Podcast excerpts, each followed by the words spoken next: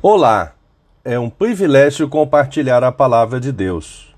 O nosso tema hoje é planejamento e dependência. Em Tiago 4, 13 e 14 lemos: Escutem agora vocês que dizem: Hoje ou amanhã iremos para tal cidade, e lá passaremos um ano e faremos negócios e teremos lucros. Vocês não sabem o que acontecerá amanhã o que é a vida de vocês?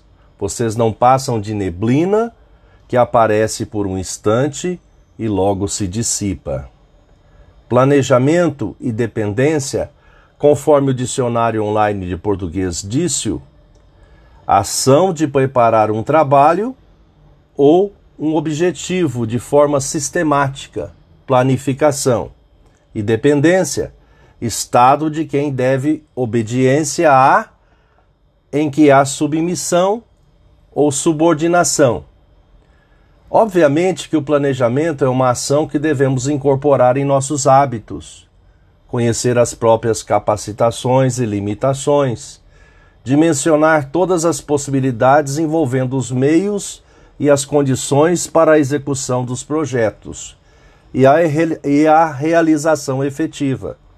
Contudo, nem sempre o cronograma de um projeto pode ser cumprido à risca, mesmo atribuindo a este uma margem de erro, pois sempre existe a dependência de outros, quer de mão de obra ou de insumos.